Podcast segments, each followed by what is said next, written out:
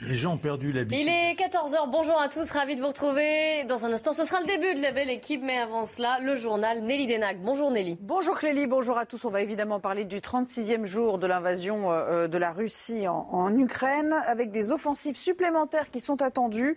La Russie qui ne se retire pas, mais se repositionne en Ukraine. Le propos est signé euh, du secrétaire général de l'OTAN et elle renforcerait euh, son offensive, notamment sur la région du Donbass, tout en maintenant la pression autour de Kiev, alors qu'elle avait dit qu'elle euh, réduirait euh, de manière assez radicale ses opérations militaires. Je propose d'écouter le secrétaire général de l'OTAN.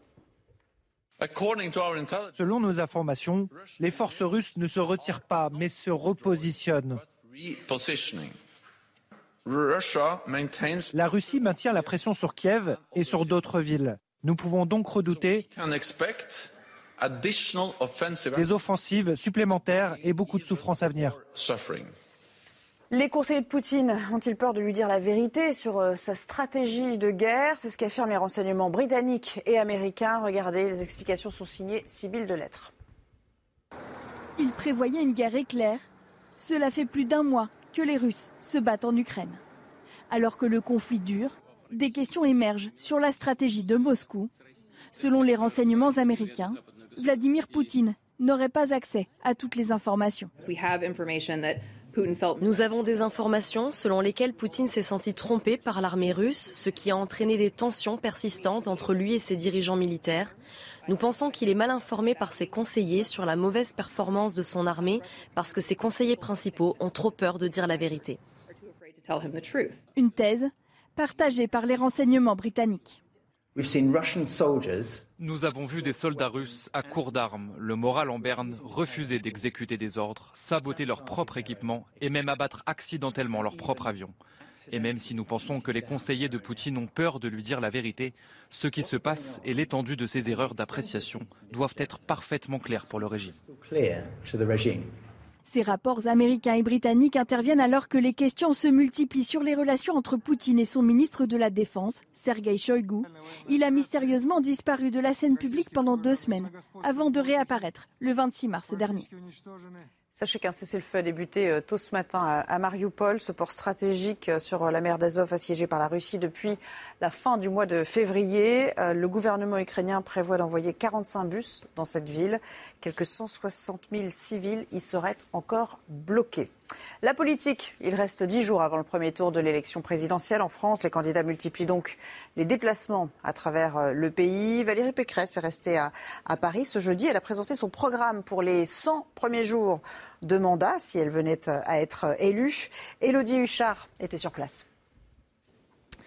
Valérie Pécresse a présenté euh, son projet si elle est élue pour les 100 premiers jours de son mandat. Une conférence de presse qu'elle a tenue aux côtés de Bruno Retailleau, le chef des sénateurs républicains au Sénat, parce que c'est lui qui s'est attelé notamment à la rédaction de ce projet. Alors la candidate de droite promet un véritable choc, un projet de rupture et surtout de mettre carte sur table. Elle explique euh, qu'elle veut être la présidente du faire et non pas du plaire. On sait que ça fait partie des éléments de langage qu'elle répète assez euh, largement. Alors en quoi va consister son projet? Elle estime qu'il permettra le redressement national, un projet en deux temps. D'abord, entre son élection et les législatives, Valérie Pécresse veut lancer sept grands chantiers. Je vous en cite quelques-uns. Une grande conférence sociale et salariale, une conférence pour un choc de simplification, une revue stratégique en matière de défense, l'audit des comptes publics ou bien encore lancer l'Élysée de l'environnement. Et puis aussi, ça sera le temps de sa fameuse réforme constitutionnelle dans laquelle notamment elle veut instaurer des quotas migratoires par pays et par métier en fonction des besoins. Et puis ensuite, il y aura l'après législative. Elle prévoit cinq grands projets de loi, notamment sur l'éducation, sur la santé ou bien encore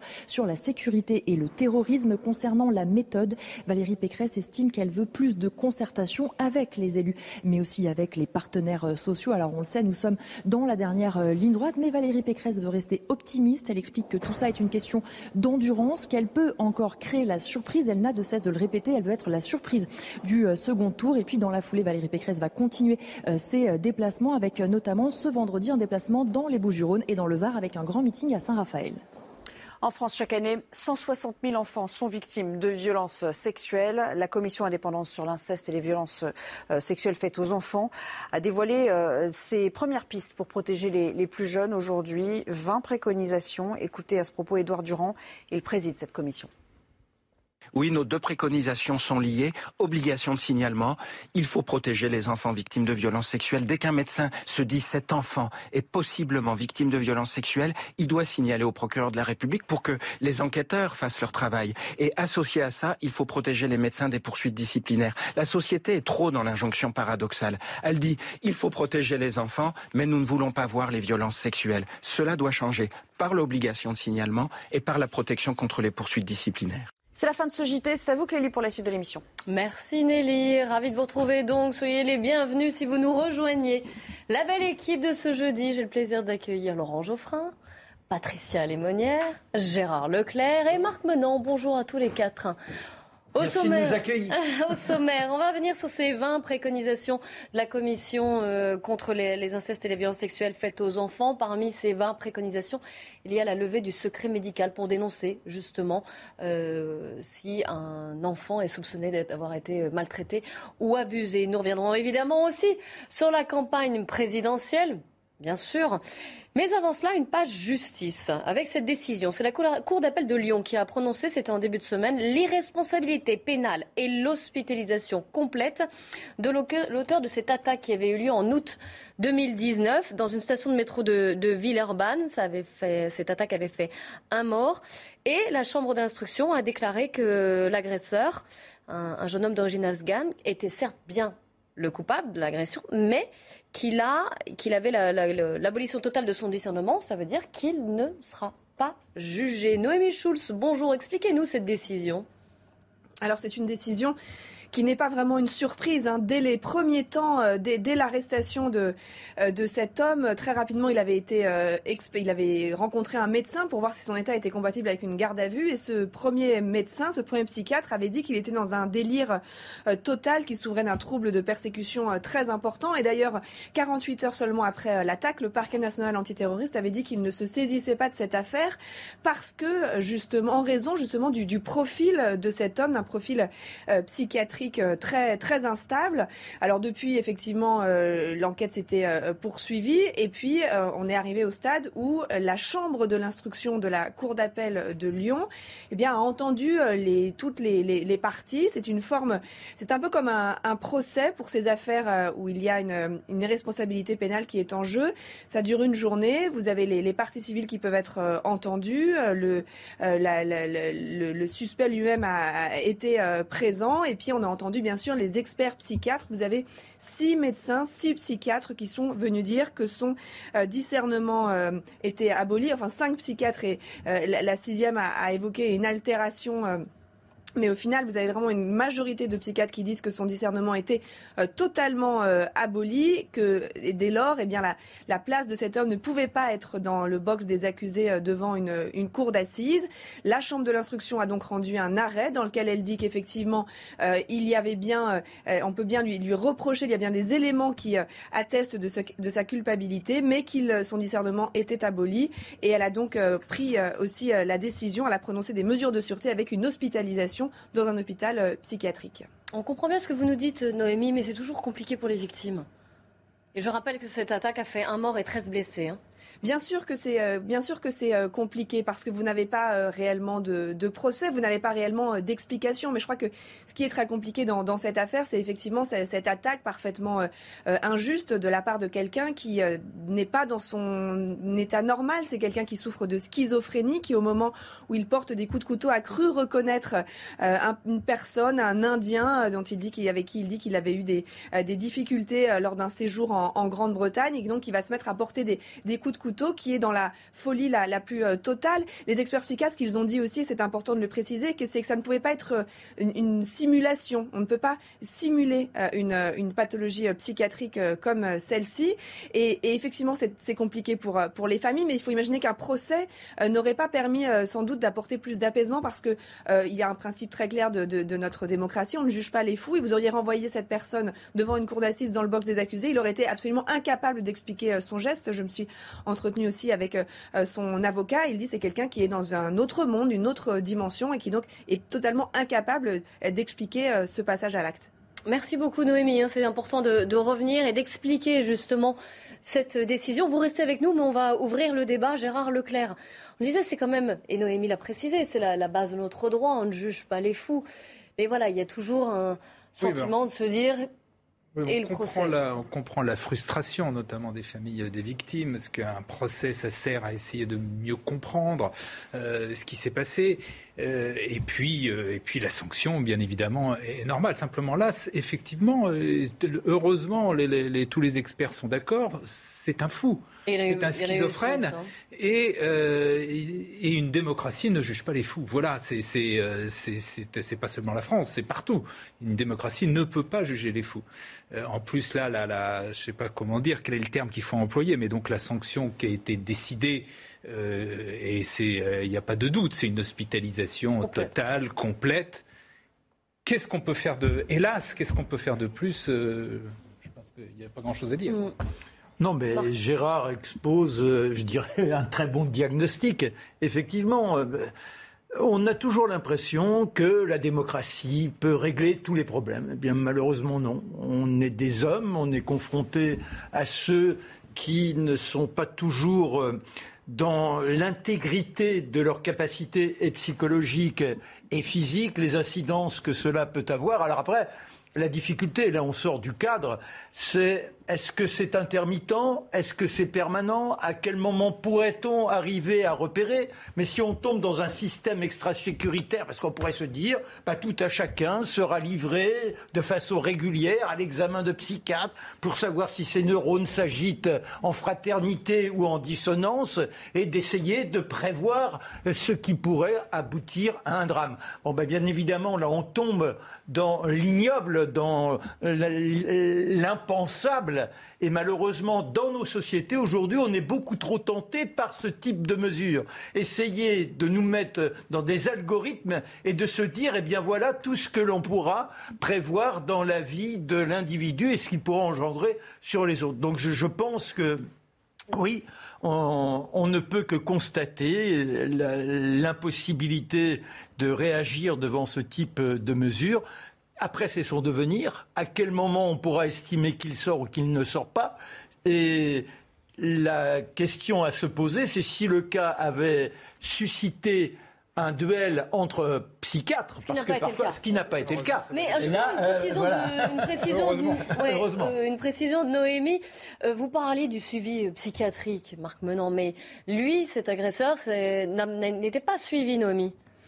Oui, justement, c'est la question. Il souffrait de cette euh, pathologie, la schizophrénie, depuis sans doute un, long moment, et il était totalement désociabilisé. On l'a dit, c'était un, migrant d'origine euh, afghane. Il n'avait pas de papier, et donc dès lors, il n'avait aucun suivi euh, psychiatrique.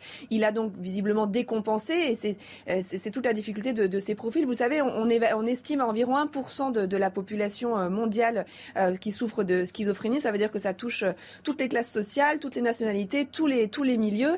Et évidemment, les personnes qui ont un, suivi, un traitement médicamenteux peuvent vivre avec cette pathologie. Ça n'était pas le cas de, cette personne-là. Patricia Lémonière. Oui, de toute façon, ce n'est pas la première fois que se pose à l'occasion d'un procès euh, la question de la responsabilité euh, de l'accusé, euh, s'il est fou ou s'il n'est pas fou, et comment détermine-t-on un acte, un acte de folie. Donc ce n'est pas la première fois. Ce qui est mais on a un droit et on le respecte jusqu'à une nouvelle écriture de la loi. Je crois que face à ce genre de situation, ce qu'il faut s'incliner, c'est devant la douleur de la famille qui a perdu quelqu'un, parce que là, effectivement, il faut le reconnaître, elle a la sensation que justice peut-être ne lui est pas rendue, mais c'est la loi, on vit dans une démocratie et il faut la respecter jusqu'à un nouvel ordre. Laurent Geoffrin? Il y, a, un aspect, si j'ai bien compris, hein, je m'avance. On part sous le contrôle de Noémie Schulz, de toute façon. Prudence, mais euh, il y a des gens qui veulent supprimer l'aide médicale d'État aux, migrants euh, sans papier. en l'occurrence, c'eût été utile, puisque euh, peut-être que s'il avait consulté d'une manière ou d'une autre, on se serait aperçu de son état et on l'aurait mis, on l'aurait suivi. En tout cas, si on supprime l'AME, ce genre de choses n'existera plus. C'est un des arguments des avocats de cette institution qui est effectivement paradoxal, puisque ça consiste à prodiguer des soins à des gens euh, qui n'ont jamais payé de cotisation et qui ne sont même pas en règle. Mais euh, une des raisons d'existence de cette institution, c'est de, dire ben, si on ne les soigne pas du tout, euh, leur, cas va s'aggraver, ça va coûter encore plus cher. On pourrait détecter euh, des choses aussi ou des signaux avant-coureurs. Oui, c'est ce qu'on aurait pu faire s'il avait consulté. Mais, mais si on supprime, si on supprime la, consultation, il n'y aura plus de consultation oui, mais C'est ce que j'essayais de dire. Euh, on ne peut pas tout prévoir, quoi qu'il arrive. C'est-à-dire qu'on peut pas. C'est un cas grave quand même. Non, d'accord, euh, Laurent, mais bon, euh, on est d'accord, on n'a rien du dossier. Mais s'il était, s'il était dans un quotidien sans être repéré pour avoir des gestes invraisemblables ou des attitudes, c'est qu'il semblait, il semblait être capable de filocher en tout anonymat. Ça nous interroge tous. Ce sont les chiffres que tu donnais, Patricia, ou, vous, Laurent, je ne sais plus, sur euh, le, c'est sur le 1% de, personnes, et sans doute, euh, selon les situations, vous vous retrouvez dans un climat de guerre aujourd'hui. Est-ce que ça va pas avoir un impact sur un dérèglement et à un endroit donné, un foyer, on passe de 1% à 6 ou 7% de gens qui entreront dans un déséquilibre? Avant d'en arriver effectivement, la psychiatrie étant dans un tel état dans notre pays totalement sinistré qu'on est loin de pouvoir. Oui, mais même si elle était parfaite. Il est, il est 14h15, on fait un point sur l'actu. Mathieu Rio.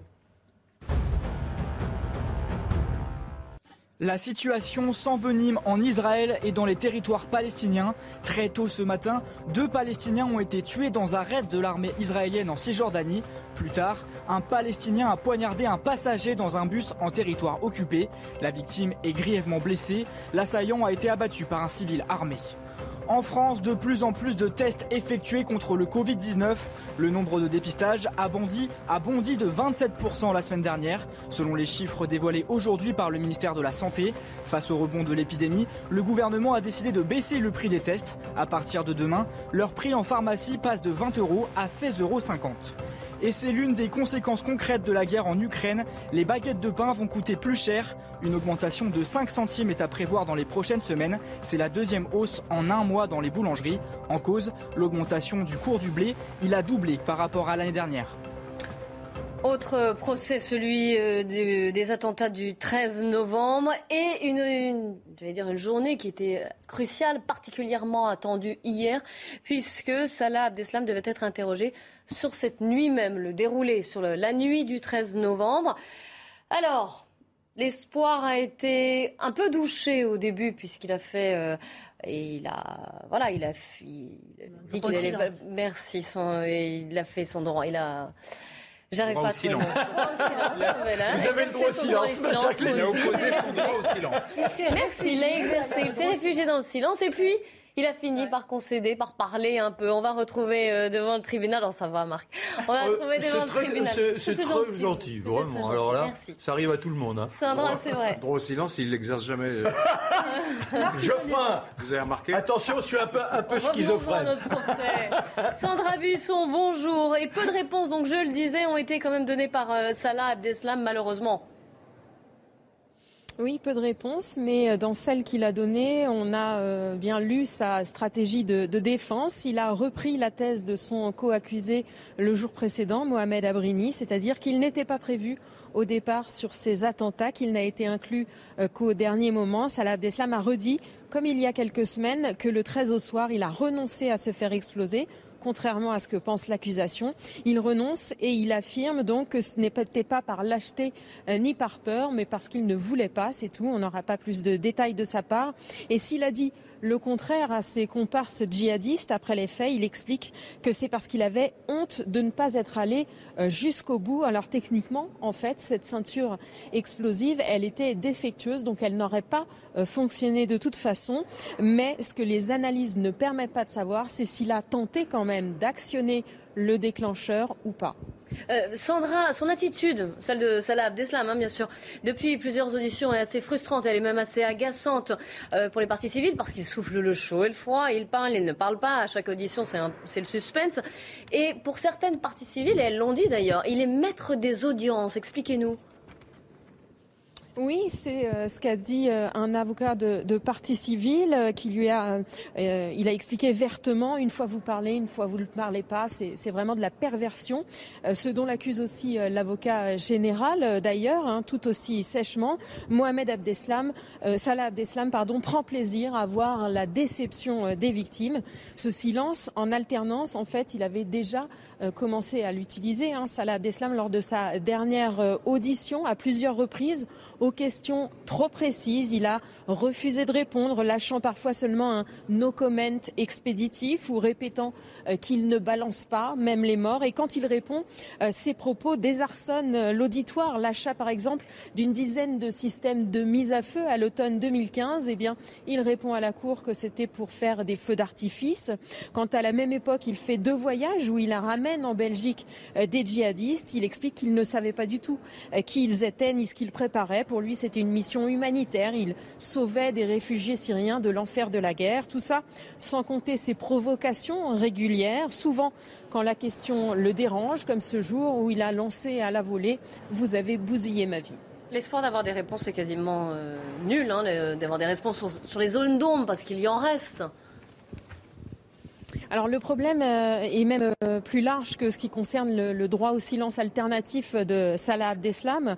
Euh, le problème, c'est aussi la propagation de ce choix de garder le silence à d'autres accusés dans le box, puisque trois co-accusés de poids dans ce dossier et qui pourraient aussi savoir ce qui était prévu ce soir du 13 novembre refusent de répondre aux questions depuis plusieurs auditions déjà. C'est le cas de Mohamed Bakali, soupçonné d'être mouillé jusqu'au cou dans la logistique de la préparation des attentats, ou encore Sophie Nayari et Osama Krayem qui ont la même stratégie. Eux, le soir du 13, ils étaient à Amsterdam où l'accusation les soupçonne d'avoir euh, voulu faire un attentat. Donc oui, certaines parties civiles nous l'ont confié hier. Euh, ils pensent qu'il faut maintenant faire le deuil euh, de ces zones d'ombre qu'ils espéraient voir éclairées par certaines réponses. Par exemple, où est-ce que Salah Abdeslam devait se faire exploser le 13 au soir? Est-ce que c'était au Stade de France, comme il l'a dit un temps? Est-ce que c'était dans le 18e arrondissement où il va abandonner la voiture ou est-ce que c'était à Roissy où euh, il est suspecté d'avoir fait des repérages euh, la veille? Combien de terroristes devaient être réellement euh, opérationnels ce soir-là? Et puis surtout, qu'est-ce qu'avait prévu Abdelhamid Abaoud pour les suites du 13 novembre après, puisque lui, quand il mitraille les terrasses le 13 au soir, ensuite, il ne se fait pas exploser, ni Chaki Bakrou avec qui il est. Merci beaucoup Sandra Buisson pour toutes ces informations et merci à Florian Paume qui vous accompagne. Patricia. Moi, ce qui me perturbe dans ce procès, c'est qu'on a fait de Salah Abdeslam presque un pivot central euh, de, ce procès en, focalisant beaucoup de choses sur lui, en attendant de lui euh, des révélations euh, fondamentales. Ma foi, qu'est-ce qu'il est? Il est un exécutant. Et un exécutant qui n'a même pas exécuté. Alors effectivement, on peut avoir des, renseignements sur la logistique, mais les deux autres comparses cités par euh, votre journaliste sont bien plus importants en fait pour comprendre les, mécanismes et la façon comment tout ça s'organiser. Lui, c'est un exécutant et lui, en lui donnant ce rôle un peu central, parce que c'est normal, les familles des victimes attendent des choses, c'est un survivant. Euh, eh bien, on, on le pose en modèle pour les autres. Et du coup, effectivement, les autres se réfugient aussi dans ce droit du silence.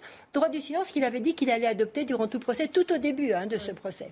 Donc, euh, je, pense qu'on fait de cette figure une figure trop centrale à mes yeux même si elle est importante. non, mais là, on, rebute à nouveau sur la logique démocratique. On est face à un fanatique qui, en plus, n'a pas été à la hauteur de son engagement.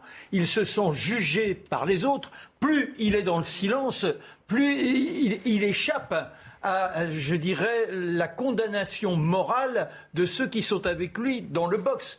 Que peut-on attendre de ça On va parvenir à la torture et même la torture ne peut pas vous faire dire ce que vous avez envie de cacher. Par conséquent, c'est notre impuissance. Il faut juger l'acte pour l'acte et ne pas se fier aux confessions qui en plus pourraient être mensongères c'est un exécutant, oui, mais enfin, c'est quand même le seul qui soit encore en vie, qui est un exécutant qui était. Oui, oui, mais non, parce qu'exécutant, on pourrait dire, euh, il n'avait qu'un rôle secondaire. Non, il, a, un, rôle, il, est quand même central. Il, est, il fait partie des, du commando. il avait une ceinture euh, d'explosifs. non, il avait une ceinture d'explosifs, mais c'est pas lui qui a mis sur pied cet attentat. C'est là. Ce qu'on voit avec ce procès, c'est que bon, c'est un menteur parce qu'il a changé, il change régulièrement de version. Euh, c'est un peu un pervers parce qu'il il joue avec les avec les partis civils, et surtout c'est un lâche, quoi. C'est quelqu'un qui n'assume pas. C'est non seulement un salaud, parce que quand on fait ce genre d'attentat, on est forcément un salaud, mais en plus c'est un lâche qui n'assume pas. Vous avez des terroristes qui euh, ensuite euh, continuent euh, je pense à Carlos, c'est-à-dire qu'ils défendent leur, ah, continue, leur, leur dossier, etc. Alors que, il continue. Enfin, oui, sauf qu'il n'arrive pas à dire clairement qu'est-ce qu'il faisait. Il change de, et voilà, il veut quelque part en disant ça qu'il a volontairement, il n'a pas déclenché, etc c'est quand même une façon, je trouve que c'est un, un, peu lâche, quoi. Voilà. Oui, mais c'est une façon aussi, juste en un mot, pardon Laurent, c'est une façon pour lui de lutter contre notre démocratie, de dire moi je ne prête pas à votre jeu. C'est-à-dire qu'il il est dans sa logique. je crois qu'on attend trop de, ces procès bah en général. Voilà. Ce sont des fanatiques. C'est une espèce qu'on connaît, il y en a eu d'autres dans l'histoire, et ils méritent euh, d'être condamnés au maximum de la peine prévue. Et puis voilà. Euh, ou alors, à moins qu'il y ait des renseignements importants pour prévenir d'autres attentats. À c'est intéressant. Mais alors, psychologiquement, il faut essayer de comprendre pourquoi, comment, etc. Bon, ce sont des, ennemis de notre République. Euh, des ennemis déterminés, cruels et, sans aucune, euh, aucun égard humain. Donc, euh, il faut qu'il leur arrive ce qu'ils méritent. Et aucun égard pour notre euh, système. c'est ça. Vrai. Donc on il continue là à le miner. on marque une pause, mais on se retrouve juste après, évidemment. On parlera du prix de la baguette qui augmente et du pouvoir d'achat plus, plus généralement. Restez bien avec nous sur CNews. Il est 14h30. Dans un instant, le débat de la belle équipe qui reprend. Mais avant cela, un point sur l'actu. Mathieu Rio. En Ukraine, l'OTAN s'attend à des offensives russes supplémentaires. Selon l'organisation, Moscou essaie de regrouper ses forces pour renforcer son offensive sur la région du Donbass et va, maintenir la pression sur Kiev et d'autres villes. Pourtant, la Russie avait annoncé mardi réduire radicalement ses forces dans le secteur. Aux Pays-Bas, une fusillade dans un restaurant McDonald's. Deux personnes ont été tuées. Selon les médias néerlandais, les victimes sont deux hommes d'affaires connus dans leur région, deux frères d'origine turque. La police a lancé une chasse à l'homme pour retrouver le tireur. En France, le SMIC va augmenter à partir du 1er mai, annonce ce matin du ministère du Travail. Le montant de cette hausse sera entre 2,4 et 2,6% On connaîtra le pourcentage exact le 15 avril. L'objectif du gouvernement est de compenser l'inflation. Et justement, l'inflation, on en parle puisqu'elle a nettement hein, franchi la barre des 4% en France au mois de mars, 4,5%. Euh, la guerre en Ukraine, évidemment, a des conséquences concrètes sur notre pouvoir d'achat, sur les matières premières, sur les énergies bien sûr, sur les matières premières. Le prix de la baguette également devrait augmenter. Marie Conan. Chaque jour, Mohamed, gérant d'une boulangerie, voit ses baguettes, ses sandwichs et ses viennoiseries perdre de leur rentabilité. Aujourd'hui, on a des fortes augmentations au niveau des fournisseurs, euh, tout ce qui est beurre, euh, pour les viandes comme le poulet, les œufs, euh, les crèmes, même au niveau des légumes. En fait, on a des augmentations dans, dans tous les secteurs d'achat. Hausse du coût des matières premières, de l'énergie, mais également des carburants. Mohamed subit de plein fouet les conséquences de la guerre en Ukraine. En un an, le cours du blé a par exemple doublé pour arriver bientôt à 400 euros la tonne. Augmentation encore plus impressionnante pour le beurre, dont le prix a lui été multiplié par deux en seulement six mois. Conséquence, je pense qu'on va être obligé d'augmenter euh, d'environ 15% pour, euh, pour tous les produits, quoi, pratiquement. Tous On a des salariés à, rémunérer, on a des fournisseurs à payer, et, euh, ce sera, de toute façon, ce ne sera pas possible. Les clients de cette boulangerie appréhendent déjà cette hausse des tarifs. Moi, je pense que je vais moins acheter de pain, moins acheter de viennoiseries. Je continuerai à acheter du pain. Je ne sais pas si je continuerai à acheter des viennoiseries euh, à la même fréquence, en tout cas le week-end. Mais le pain, oui. Le prix d'une baguette classique était vendu en moyenne à 90 centimes l'année dernière. Il pourrait, dans les prochains jours, atteindre 1,20€. Pouvoir d'achat, thème principal dans la campagne présidentielle, on va y venir, mais euh, je voudrais quand même faire un tour de table sur ce, cette inflation galopante en France. Laurent Geoffrin ne voudrais pas être cuistre, mais l'augmentation de certains produits à cause de tensions particulières sur tel mm. marché, c'est pas ça l'inflation. C'est des hausses de prix, c'est désagréable, c'est pareil, mais le résultat, mais c'est pas ça l'inflation, c'est quand il y a une augmentation générale des prix. C'est pas faux, c'est vrai. Or, or je pense qu'on est en train de basculer dans un monde d'inflation. Mais il y a la, hausse des prix, plus une inflation, plus tout ça se cumule, ah, tout Ça se cumule, bien sûr. Non, mais sur le plan de la, de, la suite, c'est important, mm. parce que les, les, tensions particulières, elles peuvent s'apaiser. Par contre, s'il y a une augmentation générale des prix, ce qui est en train de se produire. En Espagne, c'est à 9%, aux mm. États-Unis, c'est à 4-5%. Euh, c'est des taux qu'on n'avait pas connus depuis 30 ans. Hein. Et, pourquoi? Là aussi, les économistes, ils sont toujours un peu bizarres parce que on a créé des liquidités de manière, on a, créé de l'argent avec l'histoire du Covid, le quoi qu'il en coûte. On a créé de l'argent parce que c'est les banques centrales qui ont, alimenté l'économie en liquidité. naïvement, je m'étais permis de poser la question à un économiste. Normalement, ça doit faire de l'inflation, ça. Réponse, pas du tout, c'est la mondialisation, il y a une concurrence féroce, donc les prix ne peuvent pas augmenter. Bon, ils sont encore plantés comme, comme d'habitude, et, on, va vivre maintenant avec les, conséquences de l'inflation. Il y aura peut-être moins de chômage d'ailleurs, c'est le bon côté de la chose, mais euh, on va être obligé de lutter contre l'inflation. Et c'est pour ça d'ailleurs que ça jette une lumière particulière sur la campagne présidentielle, parce que quel est le candidat qui a tenu compte de cette possibilité?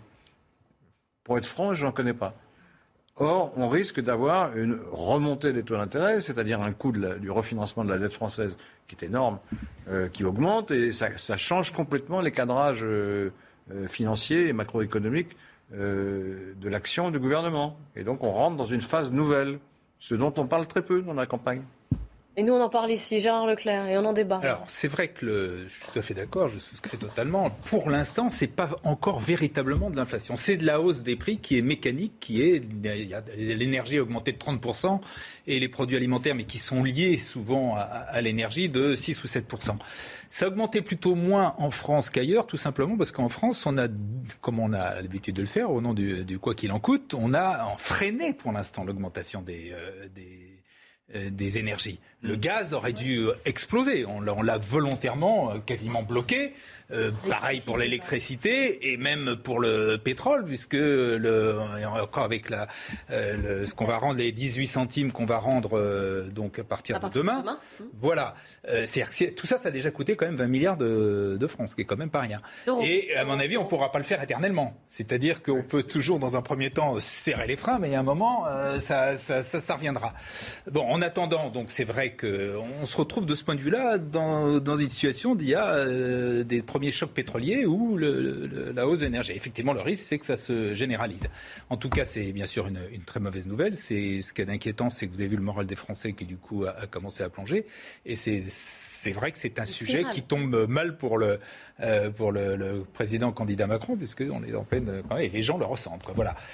Bah, il est parmi les responsables parce qu'il faisait euh, semblant avec des seaux d'eau on, on, éteint l'incendie, mais on savait que derrière les braises étaient toujours là, qu'elles rejaillirait. Enfin, J'ai pas vu beaucoup de gens protester contre, non, mais, non, mais, le freinage. Non, non, mais c'est pas ça. Tu comprends non, non, mais c'est pas ça. C'est que c'était une illusion. On, allait à un moment ou à un autre être reconfronté à la réalité. Mais il n'y a pas que ça aujourd'hui. Il n'y a pas que l'énergie. C'est-à-dire que les conséquences du climat, euh, on a une sécheresse qui est en train de de s'annoncer. On a de moins en moins de rendement euh, sur le blé. On a nombre de cultures qui ne sont plus dans la prospérité. Donc les prix vont augmenter. Alors ça pose des questions sur est-ce qu'on doit revenir à une sorte d'interventionnisme d'État sur certains produits les plus nécessaires. Parce que, bon, euh, il y a ceux qui, à la fin du mois, au lieu d'économiser 40 euros, ils n'en économiseront plus que 15, mais il y a les autres qui sont déjà dans l'incapacité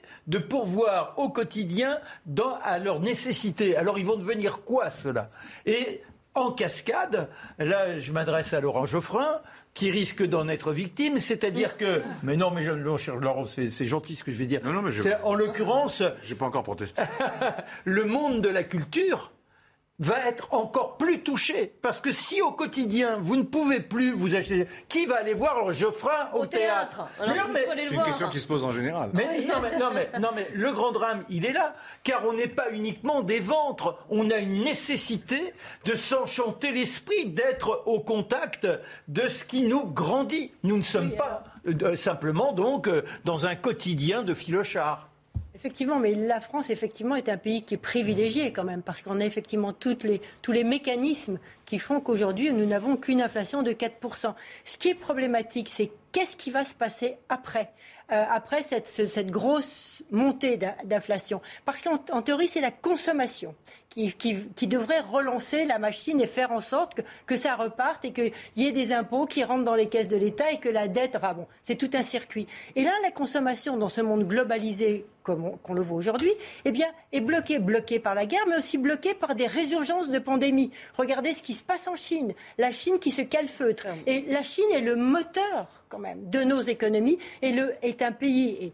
La Chine, en entrant dans le commerce international, a, participé à la baisse massive des prix. Aujourd'hui, la Chine se calfeutre. La Chine n'a pas une bonne croissance économique. elle attendait beaucoup plus, ce qui est pour moi ce qui hypothèque beaucoup notre avenir encore plus. Moi, je voudrais comme nuancer un peu ce qui a, ce qui a été dit. Euh, déjà, 5% de, de, hausse des prix, euh, c'est beaucoup. En même temps, on a connu bien, bien pire autrefois et on a vécu avec.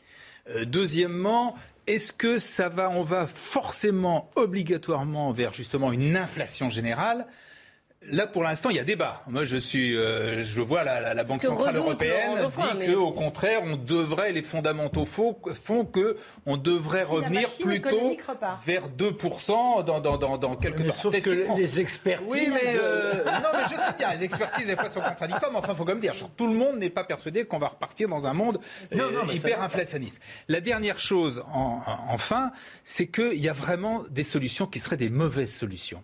C'est-à-dire que c'est vrai que l'augmentation des, carburants est très pénalisante, mais la nier complètement. Et par exemple, tous ceux qui disent qu'il faut réduire fortement les taxes, je trouve que c'est aberrant pour deux raisons. D'une part, parce qu'au même moment, ce sont les mêmes d'ailleurs qui, dans tous les programmes présidentiels, euh, annonce des dépenses considérables. Donc il va falloir que quelqu'un paye et qu'on le veuille ou non. Hélas, les, taxes sur l'essence, c'est une des majeures, pas une des plus grandes parties de, euh, des finances de l'État. Et puis deuxièmement et surtout, il faut surtout pas perdre de vue ce que tu as dit à un moment, c'est-à-dire quand même l'un des gros problèmes et des grandes urgences du, moment, c'est l'urgence climatique, c'est le, les émissions de gaz à effet de serre. Et donc il ne faut rien prendre qui, euh, qui quelque part, encourage, si je puis dire, le, les, les émissions de. Voilà. Donc il faut des mesures, bien évidemment, ciblées pour les personnes qui sont, le, qui sont en difficulté. Bien sûr, il y a beaucoup de gens qui ne peuvent pas, qui sont obligés d'utiliser leur voiture, et cela, il faut les aider mais euh, surtout pas de mesures générales euh, qui, euh, qui, qui, pourraient justement favoriser, qui, qui encourageraient à, à, émettre du CO2. Ce que, non, mais ce que, ce que tu lèves, c'est quand même le nombre de gens qui, depuis des années, sont condamnés à aller de plus en plus loin en banlieue. Alors on va dire, mais il y a les transports en commun. Sauf que pour avoir une petite maison, un appartement pas trop cher, vous vous retrouvez à 10-15 km de la gare qui vous permet de gagner Paris. Et ces 10-15 km, bah, vous pouvez les faire à vélo, mais euh, vous n'allez pas les faire tous les jours à vélo avec les enfants, etc. Donc ça pose le problème de personnes qui sont euh, dans, dans les emplois les moins bien rétribués et qui malheureusement, comment vont-ils pouvoir survivre Donc là, il faut imaginer quelque chose. Il faut les aider et encourager bien évidemment le passage à la voiture euh, électrique. Oui, mais qui résoudra pas. ça prendra du temps. Et la, France, pour revenir à ce que je disais, a, des atouts parce qu'on est quand même sur le plan alimentaire comparé à d'autres, on n'est pas dépendant. Regardez l'Égypte qui ah, il peut y avoir des mm. émeutes de la faim dans plein de pays qui sont totalement dépendants du blé ukrainien ou du blé russe. Il peut y avoir des crises. Et quand on dit on va remettre des terres en jachère en culture en France, mais enfin, ça y est, on a déjà planté le blé en septembre. Donc c'est la récolte 2023 euh, dont on parle. Donc vous voyez, il y a un décalage entre ce que l'on peut dire et nos, et nos beaux rêves et la réalité. Le monde agricole a son rythme et on ne plante pas du blé aujourd'hui dans nos jachères parce que c'est pas l'heure, c'est pas le moment. quoi. Et, on est indépendant pour l'instant. Et la météo n'est pas bonne actuellement. Non, mais c'est important. C'est d'ailleurs qu'il euh, va un peu à la campagne. non, moi, je, mon fermier m'a dit la semaine dernière, euh, ça se présente pas bien. Alors, ils sont toujours très optimistes. Il faut attendre, ils ont une sorte de fatalisme. Mais on constate aujourd'hui que ça se présente pas très bien. On va parler de la campagne présidentielle, si vous le voulez bien. On a déjà été un peu esquissé. Euh, effet de loupe sur Anne Hidalgo aujourd'hui, qui poursuit évidemment ses déplacements sur le terrain. Dans le Pas-de-Calais, euh, ce jeudi dans le bassin minier, comme on dit. C'est des terres historiquement socialistes. Vous suivez la candidate socialiste euh, Florian Tardif. Racontez-nous ce déplacement. Eh bien écoutez, malgré euh, les vents contraires à l'image du point presse qu'elle a tenu euh, ce matin, où les bourrasques de vent rendaient presque inaudible la candidate, Anne Hidalgo euh, poursuit sa campagne. Elle l'a dit, elle ira jusqu'au bout. Elle est actuellement en déplacement dans le Pas-de-Calais, là où nous trouvons, aux côtés de la France laborieuse, de ceux qui se lèvent tôt. Elle est allée ce matin à la rencontre des pêcheurs au port de pêche de Boulogne-sur-Mer. D'ici quelques minutes, elle rencontrera les gueules noires qui se trouvent juste derrière moi. Ce sont ceux qui travaillaient dans les mines de Liévin, là où nous trouvons trouvons au cœur du bassin minier, vous l'avez dit tout à l'heure, une France laborieuse qui estime-t-elle est la grande oubliée de ce quinquennat d'Emmanuel Macron, France qu'elle entend donc défendre aujourd'hui avec les propositions qu'elle porte dans le cadre de cette présidentielle. Florian, elle continue donc, vous venez de nous le dire. Mais bon, lucide aussi, sans aucun espoir, c'est bien ça? Oui, euh, c'est acté. Nous ferons moins de 5% pour ne pas vous dire que nous ferons moins euh, de 2%. Voici ce que me disait un haut cadre socialiste en début de semaine. Il faut dire qu'il est peu probable euh, qu'Anne puisse d'ici les prochains jours inverser la vapeur. Comment expliquer qu'elle n'a pas pu décoller dans les sondages, voire même qu'elle a continué à baisser depuis son entrée en campagne en septembre dernier? Trois raisons m'a expliqué ce même cadre socialiste en début de semaine qui pourtant a soutenu sa candidature candidature à la base. La première, c'est que au sein euh, du Parti socialiste, on avait mal évalué son côté euh, très euh, parisien. C'est la première raison. Deuxième raison, c'est qu'elle n'est pas très populaire au sein de la population française, qu'elle est peu connue. Je peux vous raconter une anecdote. Je me suis rendu à ses côtés à Jarnac afin de suivre un de ses déplacements.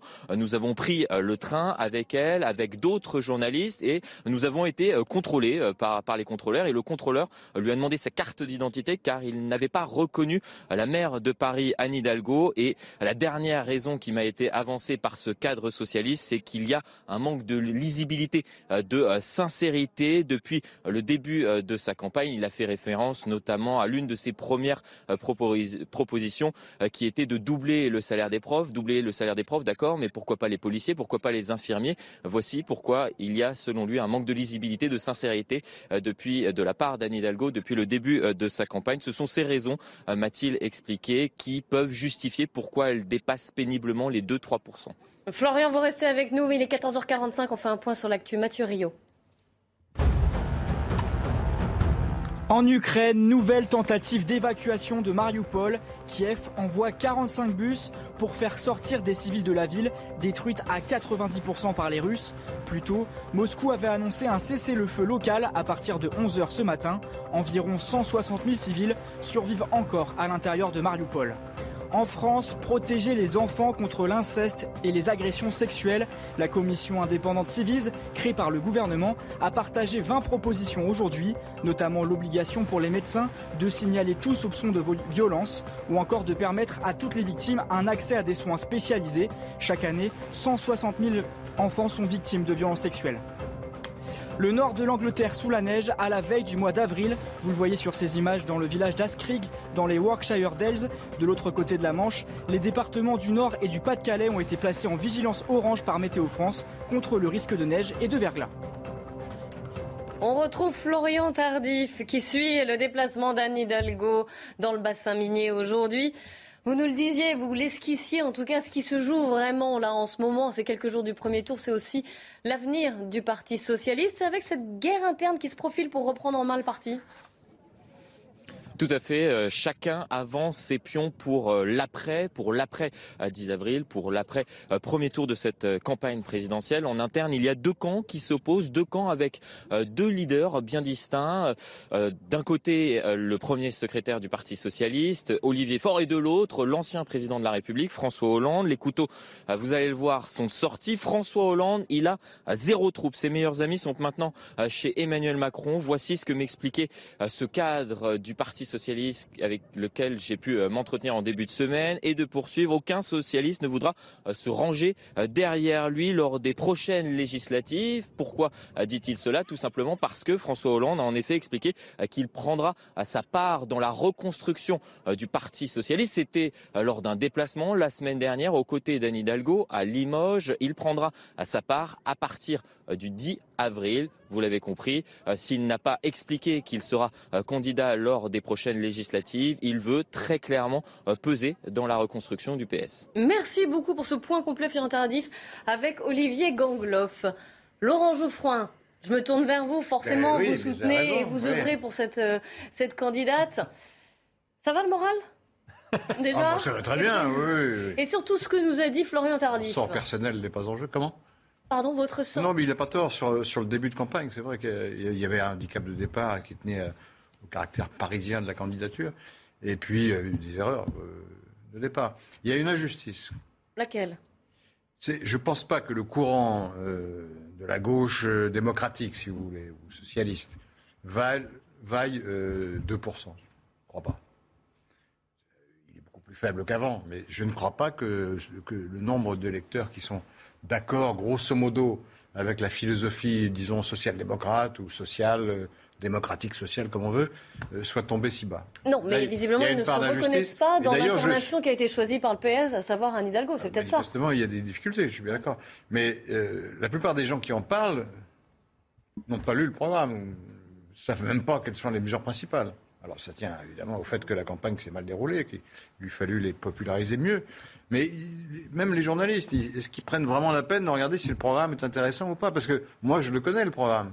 C'est un programme tout à fait honorable et qui, répond à beaucoup de, défis ou beaucoup de, crises que connaît la, situation, la société française.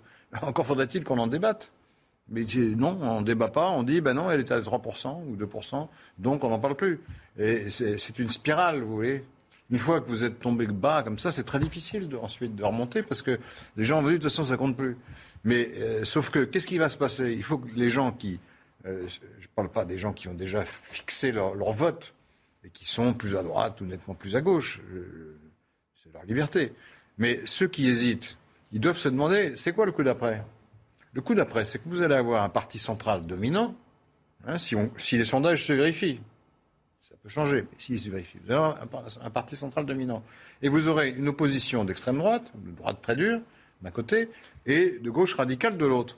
C'est-à-dire que pour les gens à peu près raisonnables, pour les gens à peu près euh, euh, modérés, de droite ou de gauche, républicains, ce sera le parti unique. Ce sera un parti unique. Parce que euh, vous, n'aurez pas d'alternative, sauf évidemment à choisir Marine Le Pen ou un Jean-Luc Mélenchon ou un autre. C'est le parti unique. Tout se passera dans ce parti où un seul homme décide quand même. C'est ça c'est ce paysage-là qui va se mettre en place. Et ce qui fait que toute une partie de la population, que ce soit la droite républicaine ou la gauche républicaine, ne sera plus représentée pratiquement. Sauf euh, par la manifestation ou par la révolte populaire. C'est ça, c'est ça ce qui nous menace. Et, les gens euh, qui sont euh, de la même gauche que moi au sens large devraient réfléchir à ça. Vous êtes vraiment sûr que vous voulez faire disparaître ce courant qui, qui est le seul qui fait des réformes en France De gauche, j'entends il y a des réformes de droite, mais les réformes de gauche, elles ont été faites par qui hein? Ben, Par Mitterrand, par Jospin, par Fabius, par Rocard, par Hollande, etc. etc. Et il n'y en aura plus. C'est fini. je termine. Si vous n'avez pas de gauche de gouvernement, vous n'aurez plus de gouvernement de gauche. Voilà. Gérard Leclerc. Euh, moi, je pense que ce serait, euh, ce serait injuste de tout mettre sur le dos d'Anne Hidalgo.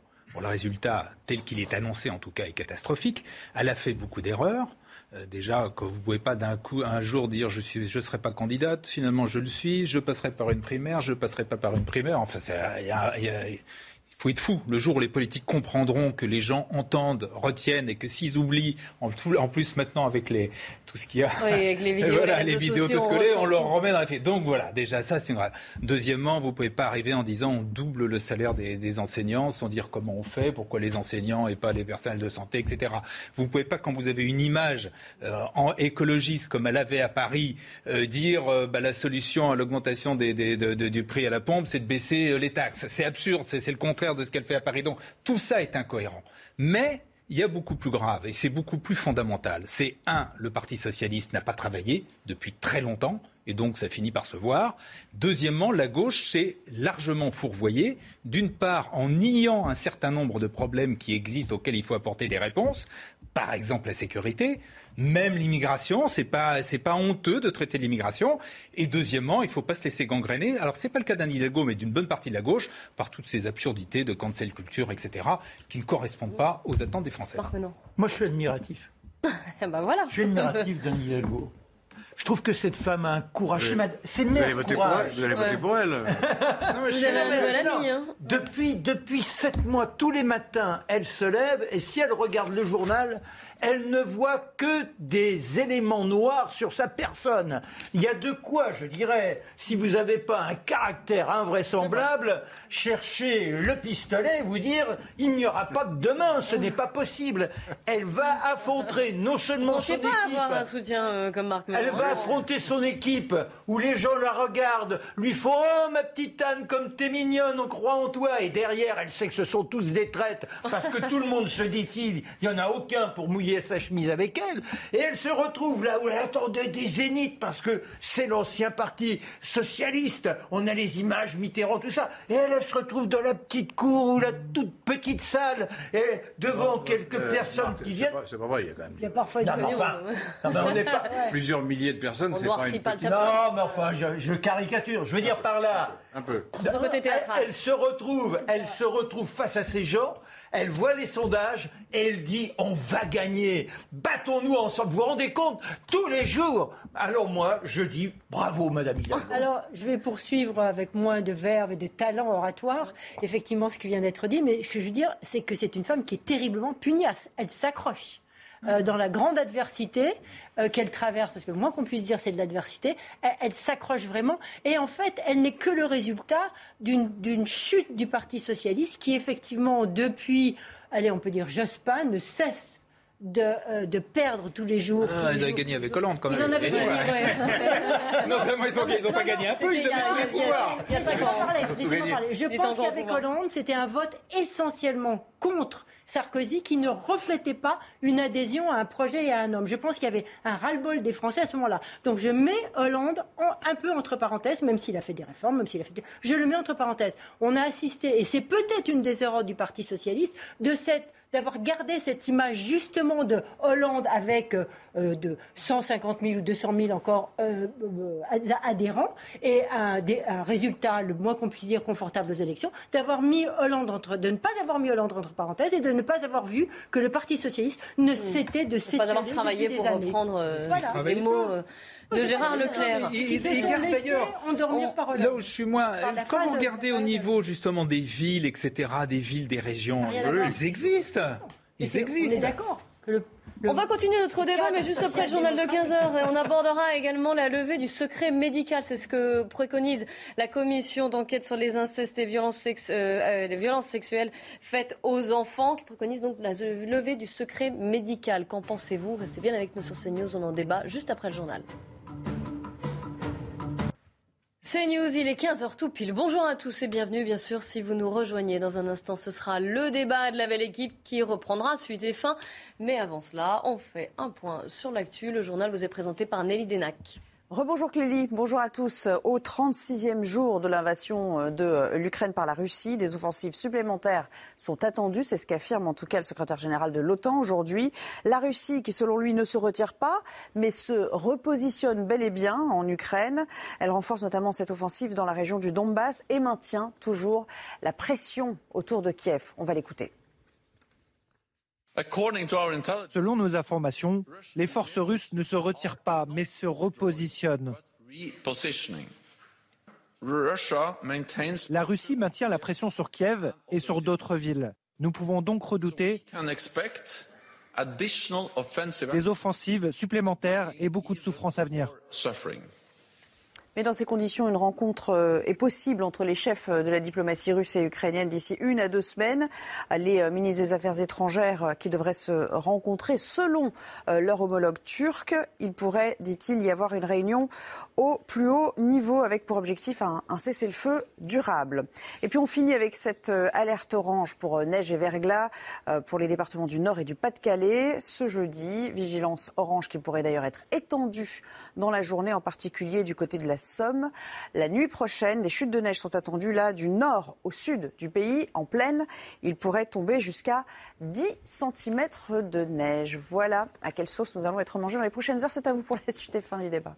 On sort les pulls. Merci Nelly. On vous retrouve pour 90 minutes info. Ce sera à 15h30. En attendant, c'est la belle équipe qui reprend avec aujourd'hui autour de la table Marc Menant, Gérard Leclerc, Laurent Geoffrin et Patricia Lémonière. Alors, dans un instant, nous allons parler de cette proposition de lever le secret médical pour pouvoir dénoncer des abus sexuels ou des cas de maltraitance sur les enfants. Mais avant cela, on reprend notre discussion politique avec un, effet de loupe, je le disais aujourd'hui, sur la campagne de la candidate socialiste Anne Hidalgo. Et Florian Tardif, qui suit la candidate, nous disait aussi que ce qui se joue au-delà même du premier tour euh, et cette déception annoncée, ce sera aussi l'avenir du pays. Alors je voulais du pays, du Parti socialiste déjà, l'avenir du Parti socialiste et déjà une guerre en interne entre une tendance Olivier, euh, Olivier Faure et une tendance François Hollande. C'est le suicide euh, qui, qui, va euh, succéder au naufrage. ils étaient sur le Titanic, ils vont se retrouver sur le radeau de la Méduse. C'est vous qui le dites, hein, je rappelle. Hein? Vous qui le dites. Non, mais si ça continue comme ça, ils sont fous. La seule solution, je ne parle pas sur le fond, mais il faut qu'il y ait, euh, au lendemain, si la défaite se confirme, il faut qu'il y ait une direction euh, provisoire, élargie, euh, avec celle qui est déjà là, mais élargie avec, de, tout le monde. Tous ceux qui comptent un peu, des jeunes, des vieux, les plus, à droite, plus à gauche, hein, qui, qui, mettent les couteaux au vestiaire et qui disent, bon, on va ouvrir une phase nouvelle euh, on va ouvrir les, discussions dans le parti et à l'extérieur et on va euh, fonder un, projet nouveau. On, prendra le temps qu'il faut, c'est-à-dire au moins un an, deux ans, et on aura surtout, pas surtout, mais également un mode de fonctionnement différent. la, façon dont, les vieux partis fonctionnent, moi je suis pour les partis, hein mais à condition qu'ils fonctionnent différemment, qu'ils passent pas leur vie à se dire que le, courant B3 va l'emporter euh, en Haute-Garonne sur le courant B2, donc c'est très important, euh, mobilisons-nous, etc. Tout le monde s'en fout. Et d'ailleurs, il suffit de voir le nombre de militants qui, qui restent. Il y en a, il n'y en a plus. Pourquoi il n'y en a plus? C'est parce qu'ils ne parlent que de, que de choses qui n'ont pas d'intérêt. Sinon, des petits égaux et des petites batailles de pouvoir. Euh, parler de la France, parler de la, du monde, parler de, de ce qu'il faut faire, euh, parler des débats idéologiques qui comptent en ce moment dans la société française. Ça, ça intéressera les gens. Avec une, un mode d'adhésion beaucoup plus souple, qu'on soit pas dans une discipline et, et enfermé dans, un, dans une étiquette de courant en particulier, et, et, que ça soit ouvert aux autres organisations, aux clubs, aux aux associations, aux gens qui font des choses dans la vie, dans la vraie vie. C'est ça un parti moderne. Mais c'est intéressant ce que dit euh, Laurent Geoffrin. C'est-à-dire qu'on a l'impression, et pas uniquement au Parti socialiste, qu'on est dans un monde de petits égaux. Chacun est là, a réussi à obtenir sa petite, euh, sa petite vitrine, donc euh, a été élu à un niveau plus ou moins important, et il n'a plus qu'une obsession, c'est régner dans ce qu'il a obtenu et éventuellement ambitionné de franchir les Landes. Mais il n'y a plus de souffle. Il y a plus ce qui fait qu'un individu, lorsqu'il monte à la tribune, propose aux uns et aux autres un avenir et on oublie toutes les emmerdes. Demain, ensemble, nous pourrons véritablement offrir à nos enfants la possibilité d'un avenir radieux. Mais non, mais tout ça, ça n'existe plus. On a vraiment le sentiment, c'est euh, quand il part, t'as vu, il a été mauvais. Oh là là, il n'aurait pas dû faire ça. Et, et, donc, on est dans toutes ces petites haines, tout ce qu'il y a de plus méprisable chez les êtres humains, et c'est pas spécial au Parti socialiste, on le voit dans tous les grands partis, d'où la décrédibilité générale de ces grandes institutions qui étaient au pouvoir depuis si longtemps. Je souscris à ce que vous dites, effectivement, mais tout ça participe aussi euh, d'une société qui est de plus en plus autour du monde de l'image, autour du monde de la petite phrase, autour de, cette, des phrases. On le voit bien, nos hommes politiques ne cherchent que des pitchs, ce qu'on appelle, c'est-à-dire une phrase qui va être reprise, reprise, reprise, etc., au lieu parfois euh, de prendre du temps pour exposer une vision effectivement euh, plus à plus long terme euh, du monde avec quelques, quelques propositions. Il faudrait qu'ils prennent le temps de la travailler, la petite phrase en plus. Mais ah bah, pour travailler la petite phrase, ils ont leurs équipes de com autour. Ils sont pas très bons. Hein. La, première, la première haie que va devoir franchir le Parti socialiste euh, et la gauche. Euh, tout entière, c'est les élections législatives. Et là, les accords, pas d'accords, division, totale division, plus personne à l'Assemblée, c'est une vraie question, ça aussi. Jean Leclerc. Oui, le Parti socialiste doit se reconstruire tout simplement. D'ailleurs, c'est un peu la même chose. C'est un peu la même chose à, droite avec avec les Républicains. C'est-à-dire qu'il faut. Je disais tout à l'heure qu'il n'avait pas travaillé. Oui, c'est vrai. C'est tout simplement. C'est les deux grandes forces. Moi, je regardez, je vois ce qui se passe dans les autres pays européens. J'ai du mal à croire que la France échapperait à ce qui est un peu une règle générale. C'est dans tous les dans toutes les grandes démocraties, vous avez en gros un, un parti de gouvernement de droite et un parti social-démocrate de gauche. Voilà, un plus libéral à droite, social-démocrate à gauche. Simplement, en France, si les deux, les deux grands partis, les, grandes, les deux grandes forces traditionnelles euh, sont, sont, en, sont en panne, sont en difficulté, c'est, je le répète, parce qu'ils n'ont pas travaillé. Travailler, il faut réfléchir. Qu'est-ce qu'on fait en, en, matière d'éducation? On a beaucoup de problèmes. Comment on fait en matière de santé? On l'a vu avec le, le Covid, il y a beaucoup de... En matière d'économie, de souveraineté, etc. Tout ça, c'est des vrais sujets. La sécurité, la... et donc plutôt que jusqu'à maintenant, d'ailleurs je trouve aussi bien à droite qu'à gauche, mais encore plus particulièrement à gauche et au Parti socialiste, il ne faisait que toujours tourner autour des mêmes choses, des mêmes espèces d'argumentation réflexe pavlovien, sans véritablement essayer. Le monde change très vite, tout a changé et il faut repenser, reconsidérer tout ça et effectivement changer également l'organisation même des partis parce que ça fonctionne plus aujourd'hui comme ça fonctionnait il y a 20 ans. Oui, mais en France, juste pour ça ennuie les gens on a une forte tendance bonapartiste. Oui, mais qui ça, ça n'est pas compatible avec ce qui se passe en Allemagne, en Grande-Bretagne, en Italie. Il y a eu longtemps en France comme en Allemagne, comme dans tous les autres pays, je vous dis, une grande force de droite et une grande force de gauche. Si, oui, mais on a une tendance profonde. Même si les institutions font que. Euh, mais non, la, la question qui se pose, c'est pourquoi ça n'a pas été fait en 2017, Laurent Geoffrin? Pourquoi ce travail-là Je crois que ça n'est pas été fait parce que tout a été mis sur le dos du quinquennat Hollande.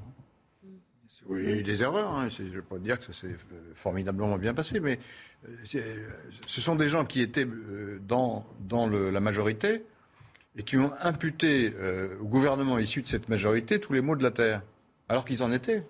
En tout cas pour une partie du, quinquennat, puisqu'il y en a au moins qui sont restés deux ans, trois ans, et il y en a qui sont restés jusqu'au bout. Et après, ils ont dit, mais alors, c'était tout mauvais. Mais si ceux qui y étaient disent c'était tout mauvais, comment voulez-vous que les électeurs disent que c'est bien c'est pas possible. Il y a un côté masochiste là-dedans, c'est l'autoflagellation. Mais s'ils s'autoflagellent, c'est donc qu'ils sont coupables. Donc pourquoi est-ce qu'on on va aller revoter pour eux?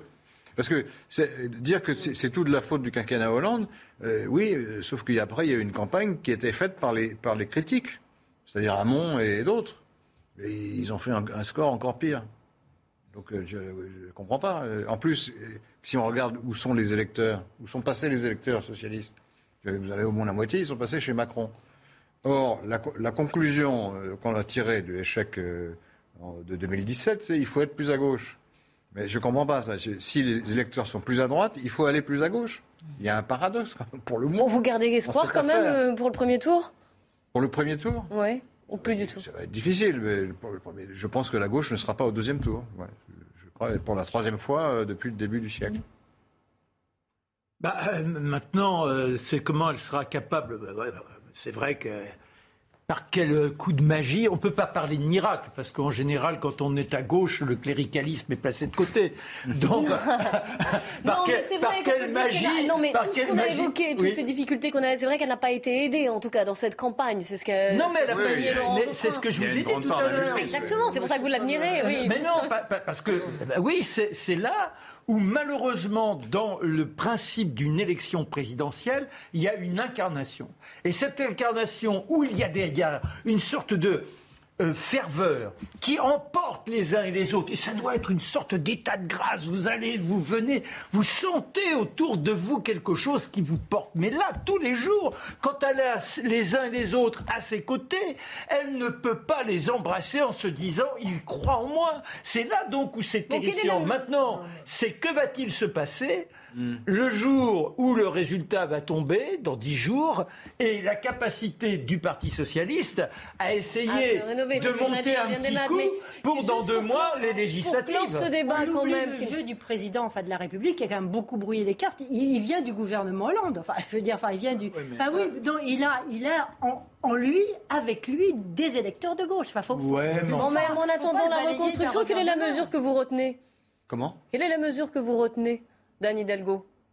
Je crois que c'est l'attention aux travailleurs.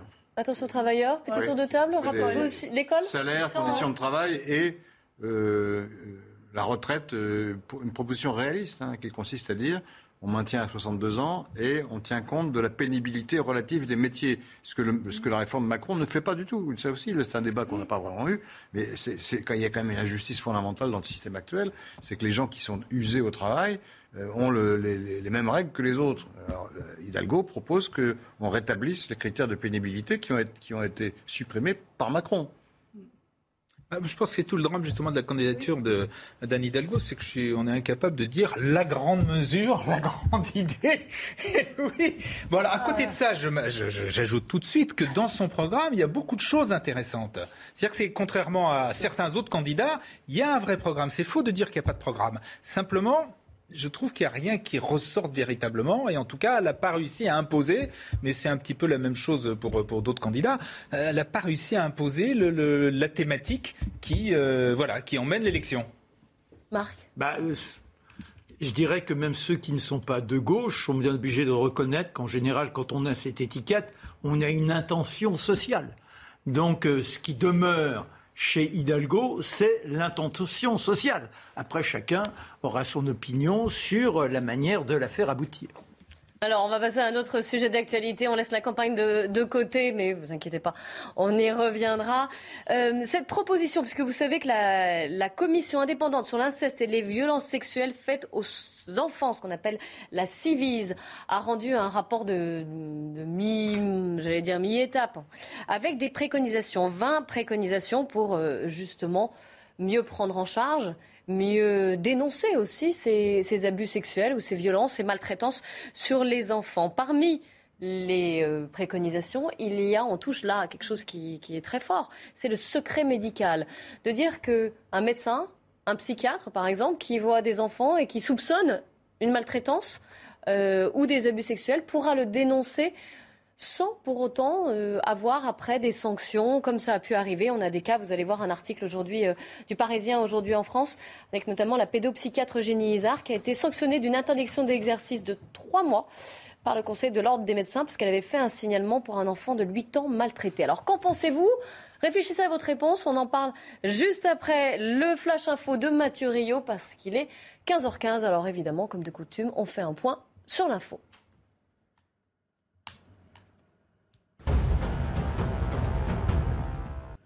40 000 réfugiés ukrainiens supplémentaires ces 24 dernières heures. L'ONU parle de crise humanitaire massive avec plus de 4 millions de réfugiés depuis le début de la guerre. Au total, plus de 10 millions d'Ukrainiens ont dû se déplacer à l'intérieur ou à l'extérieur du pays. C'est plus d'un quart de la population. En France, après deux ans de crise sanitaire, un rapport du Sénat recommande un électrochoc dans les hôpitaux.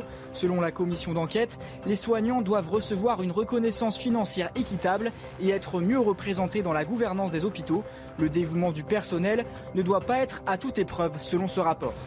L'inflation grimpe encore en France. Ce mois-ci, elle est de 4,5% sur un an selon l'INSEE. Elle était de 3,4% en février. Cette hausse s'explique principalement par l'augmentation des prix de l'énergie, des produits manufacturés et de l'alimentation à cause de la guerre en Ukraine. On reprend notre débat à la levée du secret médical pour pouvoir mieux dénoncer les abus ou maltraitances sur les enfants. Écoutez le coprésident de la Civise. Oui, nos deux préconisations sont liées. Obligation de signalement.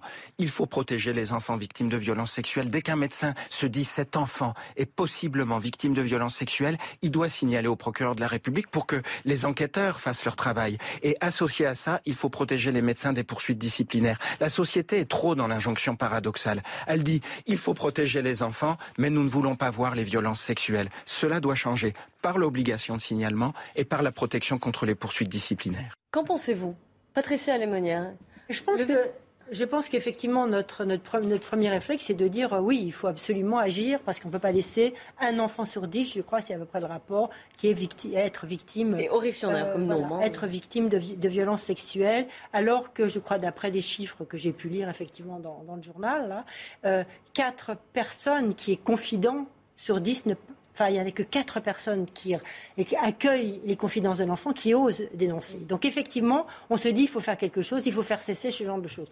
Je pense que la levée, entre guillemets, du secret médical va soulever un grand débat au sein du, corps, du, sein du corps médical, parce qu'ils sont très attachés à, ce secret, au fait qu'ils ne peuvent pas révéler, pas parce qu'ils vont être sanctionnés, parce qu'ils ont l'impression qu'ils trahissent peut-être quelque chose dans leur métier. Donc, ça ne va pas être simple. Mais je crois que c'est vraiment un sujet auquel il faut qu'on aborde parce qu'on parle de, ceux qui reçoivent euh, les confidences de l'enfant, mais on ne parle pas de la porte à côté de la maison, euh, la porte du voisin en quelque sorte, qui lui aussi se tait parce qu'il sait qu'il se passe des choses, il a des doutes et il n'ose pas intervenir. Laurent Geoffrin? Est-ce que les médecins protestent contre cette mesure? Je n'ai pas suivi. Pour l'instant, c'est une préconisation. Hein. ça a dû être discuté, j'imagine. On ne sait pas. C'est un peu comme les curés. Oui, c'est vrai. J'allais vous le faire le parallèle. Les, curés défendaient le principe de la confession. Oui, il y a un film Hitchcock là-dessus. Mais, mais alors, il y a un côté fondamental intellectuellement. Après, après, c'est le grand drame de notre époque, où on n'est plus dans les raisonnements, où on tente d'organiser ou de projeter une société qui s'améliore. Nous avons constamment maintenant une imprégnation de l'émotion. Et l'imprégnation de l'émotion fait que, et en écoutant Patricia, on est passé de la dénonciation médicale au voisin.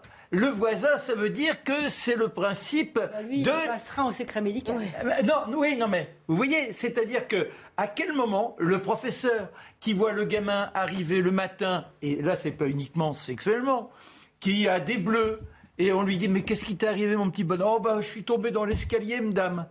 Deux jours après, oh bah, je suis retombé parce que je suis un peu maladroit, j'ai des lacets trop longs. Bon, et l'institutrice ne sait pas spécialement quoi dire. Et là, il y a une responsabilisation à avoir. Donc, euh, la difficulté, c'est entre ce que nous avons d'humain en nous, qui doit être pris en considération, et comment ne pas tomber dans un système tellement coercitif qu'on aurait d'autres abus. Gérard Leclerc. Oui, enfin, moi, ce que je retiens d'abord, c'est le chiffre qui est absolument incroyable, Bien sûr. 000. Et il euh, faut quand même rappeler ce genre de choses, que pendant des années, on ne parlait pas de ces choses-là. Donc, le fameux, tout le c'était mieux avant, etc. Oui, c'était une société où toutes ces choses-là étaient tues. Hein, bon, maintenant, euh, Dieu merci, heureusement, on en parle, on essaie de trouver des solutions qui, effectivement, chacune, si les choses étaient simples, ça se saurait. Lever le, je pense qu'il faut effectivement bien sûr lever le, secret médical, mais vous avez quand même des médecins qui vous disent euh, si on le lève euh, trop vite, etc. En même temps, il y avait, il y a le lien de confiance entre le médecin et le les et les enfants et les parents.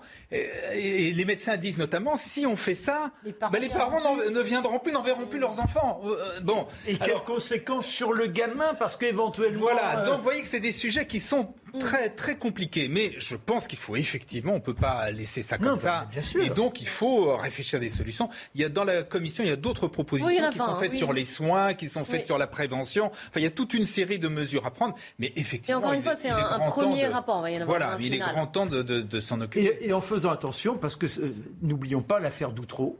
Donc les choses sont toujours mentir aussi. Voilà, donc c'est très très très très compliqué. Mais ce qui est bien, c'est qu'on se pose des questions. Voilà. Et sans question, on ne peut jamais avoir de réponse. C'est vrai. Un grand merci. C'est quelle belle conclusion. Euh, merci à tous les quatre. J'ai pas suivi. Au théâtre, Geoffroy. Au théâtre.